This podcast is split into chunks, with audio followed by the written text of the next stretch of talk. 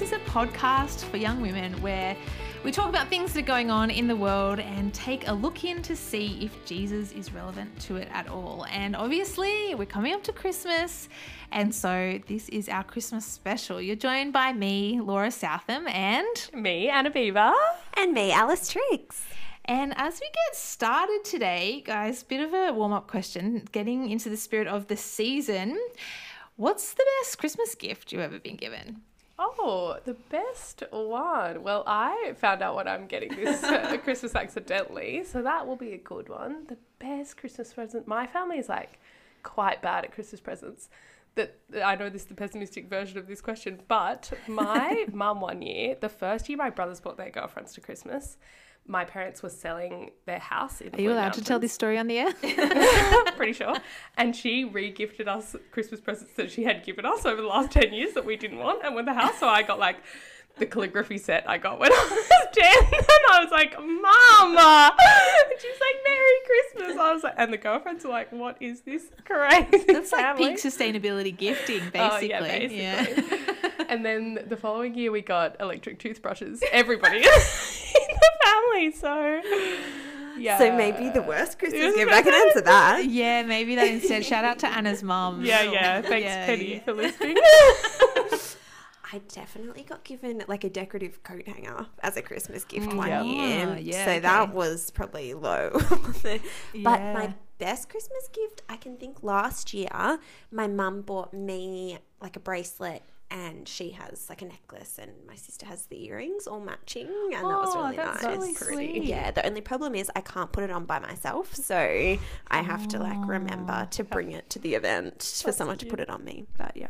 That's like a collaborative activity That's as well right. as a g- a nice gift. How about yeah, you? well, I've asked the question. It's hard to think of actually. I've got a terrible memory in general, which I feel a bit bad about. The best Um, present you've ever received, maybe you got today. Oh, that's true. Uh, should we? Should we say? it? Yes. We, as we came together this morning to record this Christmas special, Anna surprised Alice and I with our very own um, a look in merch, and it's such a shame that we're not in a visual medium now because they really are something to behold. Absolutely. Some hoodies that have been hand embroidered. They say look in. The peak um, element is the two O's in the word look are googly eyes. That's the lots of lots of layers. A forever meanings. gift. That's a family heirloom Yeah, for sure. great. So, if you're a listener and you want um, one of these hoodies, um, I don't know, you can email our email address, which Absolutely. um, a look in dot pod at gmail.com. Please send send your request right through They only cost five hundred dollars, and Anna's hand making them all summer long. while I watch Christmas movies. anyway, so that you're right. That's hard to beat. That's Hmm. handmade, creative. Um, Sentimental. sentimental, like your avant-garde, passion. trailblazing. So Laura's reaction when she saw it was the gift I never knew I wanted. That's right. I am delighted now. Anyway, Um, cool. Well, last night when I was stitching the merch, I um was watching some Christmas movies just to get like in the spirit a little bit of Christmas. And the movies are always about the spirit of Christmas, and just the soundtrack's always got that like little jingle that you're like, oh no, I you need some bells in there. Yeah, Yeah. I feel Christmassy just listening. Um, I watched one that was very average, too close to Christmas or something, and we started the Lindsay Lohan one, but gave up early. But Yep. the one I started watching that I really got into, that we'll finish later this evening, so hopefully the second half is as good as the first, was I Believe in Santa. And the love story like happened in the first five minutes, which I thought that was good. Get it over and done with.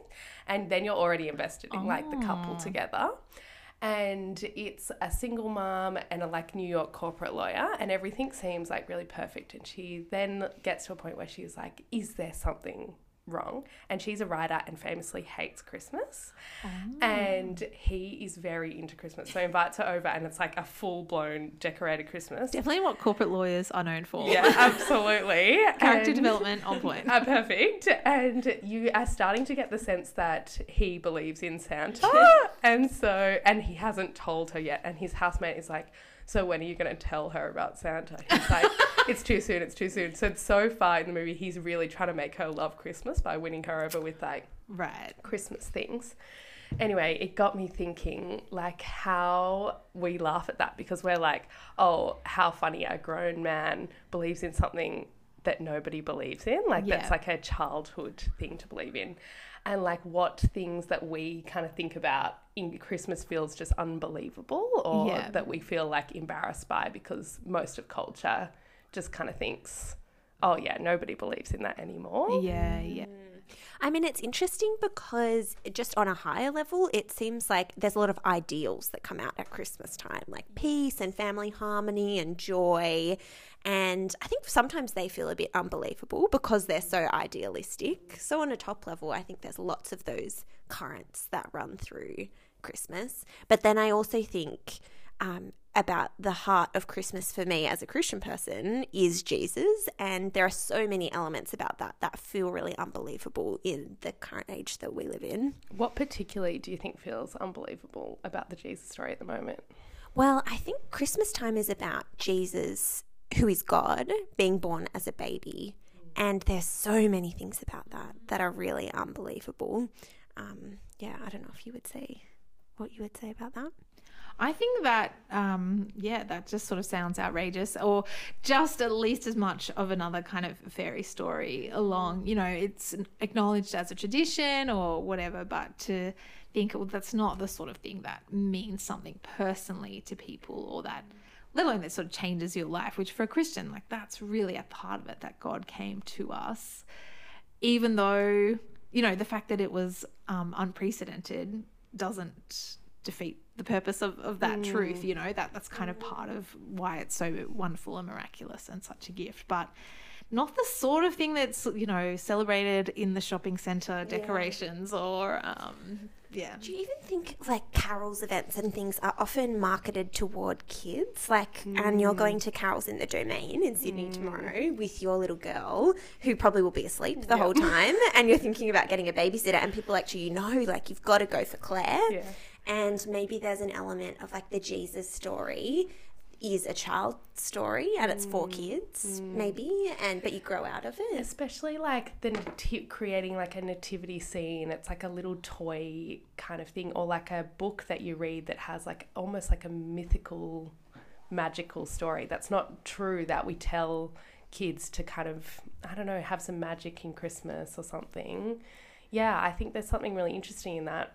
We think of it as a fairy tale story, but I also think like stories, and maybe our culture is acknowledging this more and more, stories are able to hold so much truth and weight and like values that I think in the story, even though we hold to it as a true, real historical story, that there is something that a story form mm. communicates real truth and beauty in a way that just like a list of facts can't do. Mm. So maybe there is something good about the mm. story form, even though it feels like the fairy tale. So, what do you think is at the heart of the Christmas story for Christians? I think at the heart of the Christmas story is that Mary, who was this like random lady, wasn't anyone special. She was betrothed to a man um, who was going to marry her, and she finds out she's pregnant, which in that culture would have been a shameful thing.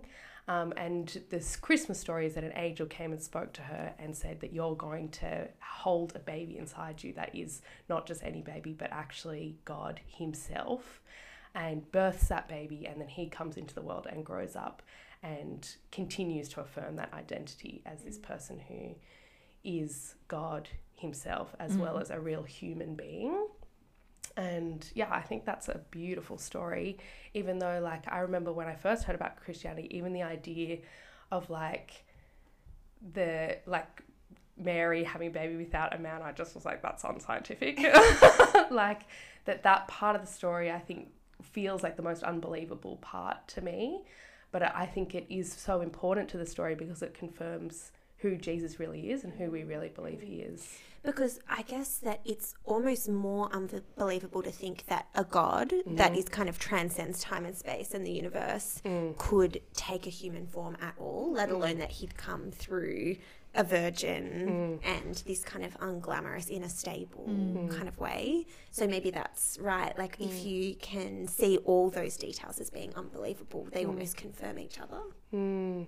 And like the humility of God in that, like I think that's something really beautiful that we celebrate as Christians of like a God that is so transcendent, like you said, and high above us would humbly come as a baby to serve and love the humanity he created. I think there's something amazing about that. Totally. Well, also something outrageous. I mean, that's um, a, a point of turn off to lots of people in the world. Say that's a really, it seems like such an inappropriate way to talk about God's character, what he would do, what is fit for God. But the Bible makes it clear that that's actually sort of out of love, totally consistent with God's character, that he's so giving to do such a, a shockingly kind of humbling thing. Um, I mean, what what's interesting to me thinking about like this story and how it's all so unbelievable, or people say, look, if you like thinking about that at Christmas time, whatever, that's that's for you. Um, sort of this sense of whatever makes you happy, whatever fulfills your wishes, or things like that. And this phenomenon, especially of this proliferation of frankly terrible Christmas movies. Um, but there are also some real classics in the mix. Oh, like yeah. really love Elf. That's a bit of a staple at Christmas time in, in Seattle. I in our house. Yeah, all those classics. A lot of them are about having a hope in something a bit bigger than what you can see, or um, having to sort of step forward and just hope that something good will happen. But it's really driven by uh, a sense of like, wouldn't it be great if that was true? You know, like, wouldn't it be amazing if we actually were there for each other, or if something um, sort of unexpectedly good happened and an obstacle was overcome, or whatever it might be. And so I think that's really sort of striking that that strikes a chord with us to kind of go, no, it's not totally ridiculous. Even if you say, yes, it's a movie or whatever, that still appeals to us and we feel kind of heartwarmed by that. And go, well, maybe that's something about the yearning in us that we can, you know, if we're willing to open ourselves up to hoping that something almost is too good, um, that, that that could be the case. And I feel like sometimes maybe we lose sight a bit of just why it's so good that Jesus came and go, oh, sorry about a baby. We just think about the weird or the, the sort of difficult things about that.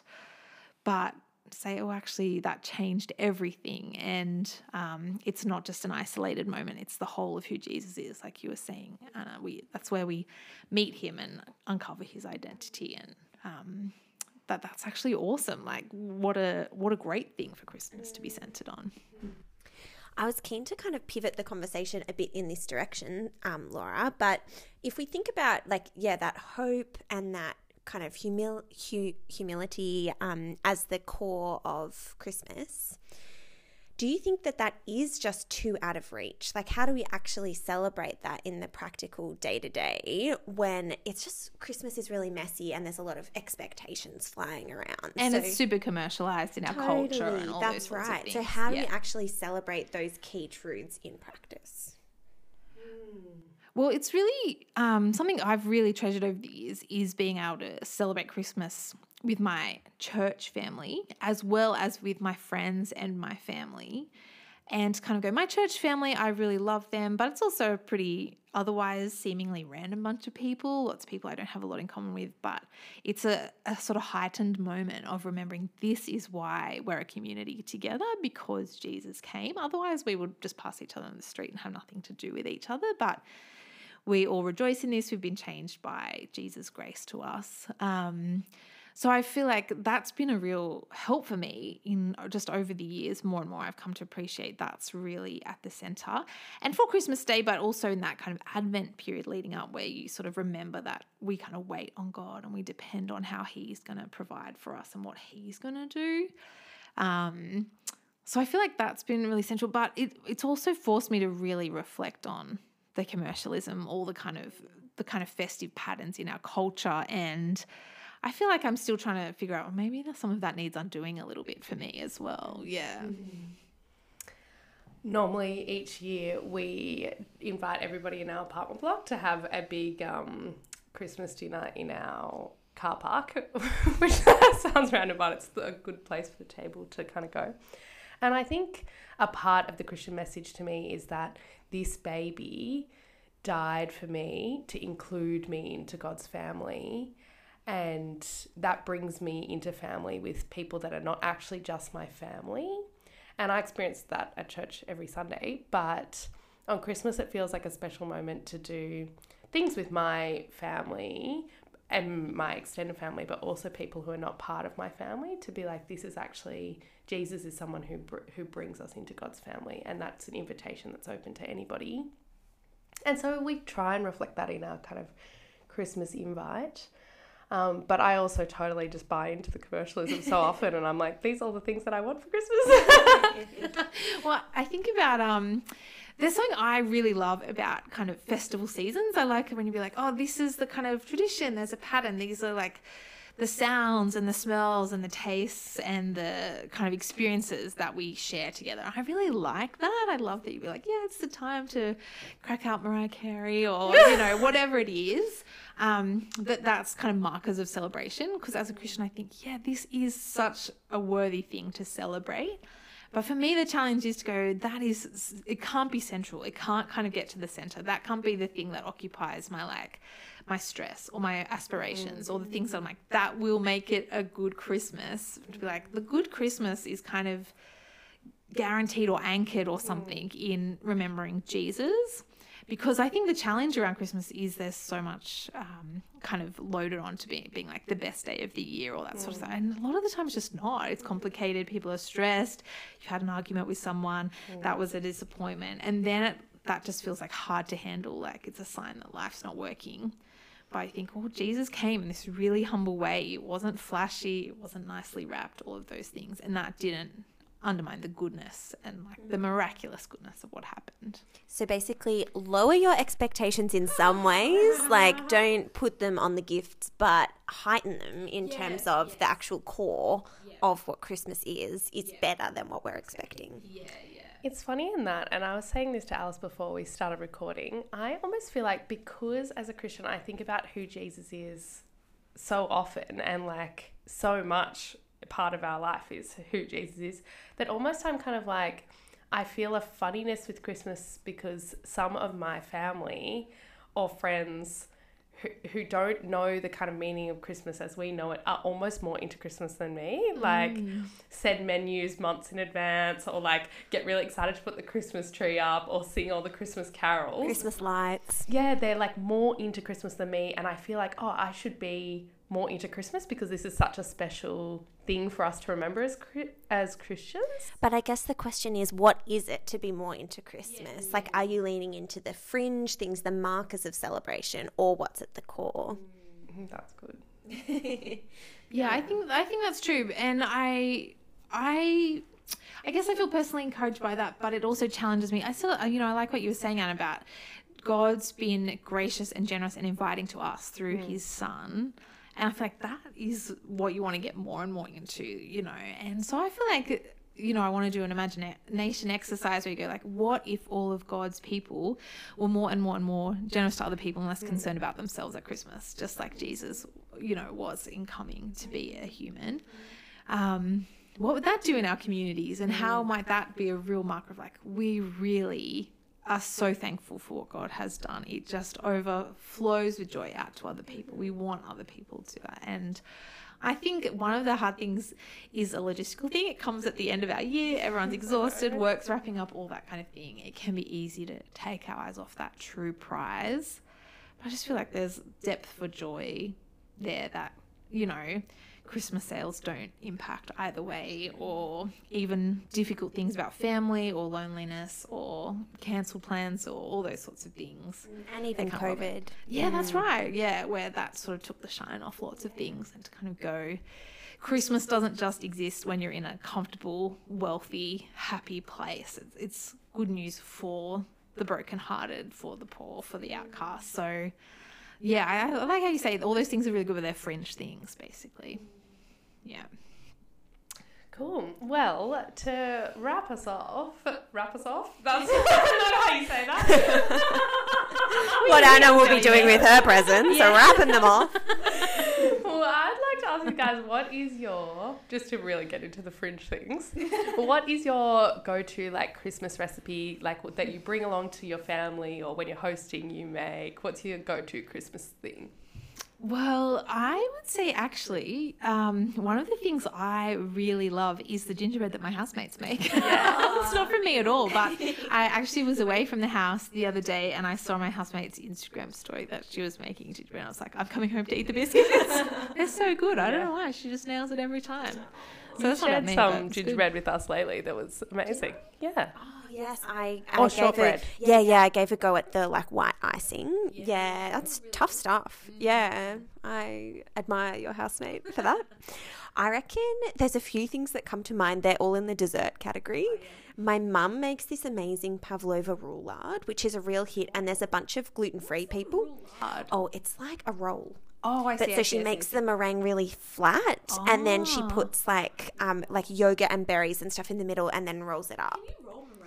Because she does it while it's still warm and soft. It's amazing. It's a I think it's um Karen Martini's recipe if anyone's interested.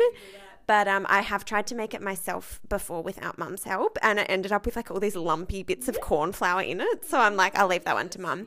But um, that's always a real hit because there's a lot of gluten free people in my family, and um, but there's also a real war that happens over my grandma's Christmas cake, and there's like a lot of people requesting and demanding and hiding, and yeah. Um, so that's another marker of Christmas. And our, in our family, the Christmas cake's always eaten by the end of January. so we kind of wear that with a badge of honor. Like, look at us being good at eating Christmas cake. Um, also love a five dollar pavlova that you just said. No, no, no. Mum's. I've got standards. I know, I know. That's how like quick go to convenience. The other thing that we make is just because nobody else will bring it, so you don't want to double up on Christmas. Is a random recipe, but we love it. It's like a roast pumpkin with a crispy sage and feta on top. It's a delicious, but And it looks a bit Christmassy. side. Yeah, it looks Christmassy. The sage kind of has like a bit of Ah. like greenery feel, and it goes really well with your like ham and turkey. So that's how I know it's good. That's a good one. Mm. Well, thanks for listening, guys, today to our Christmas special. Um, please subscribe to our show. You have been long waiting this episode. We've had a lot going on. I know, it's been a long time. But if you are keen for 2023, there's going to be heaps more on the pod and can't wait for you to listen along, our faithful lookers. Thanks for listening in. And as always, you can email us or just get in contact with us any way you would like. We love to hear your feedback and your thoughts. Um, can't wait till next time. Bye. Can we get some jingle bells on the way out? Here? Yeah, would you like to sing? You two sing. Yeah, with the editor. Yeah, yeah, yeah. Bye. Bye.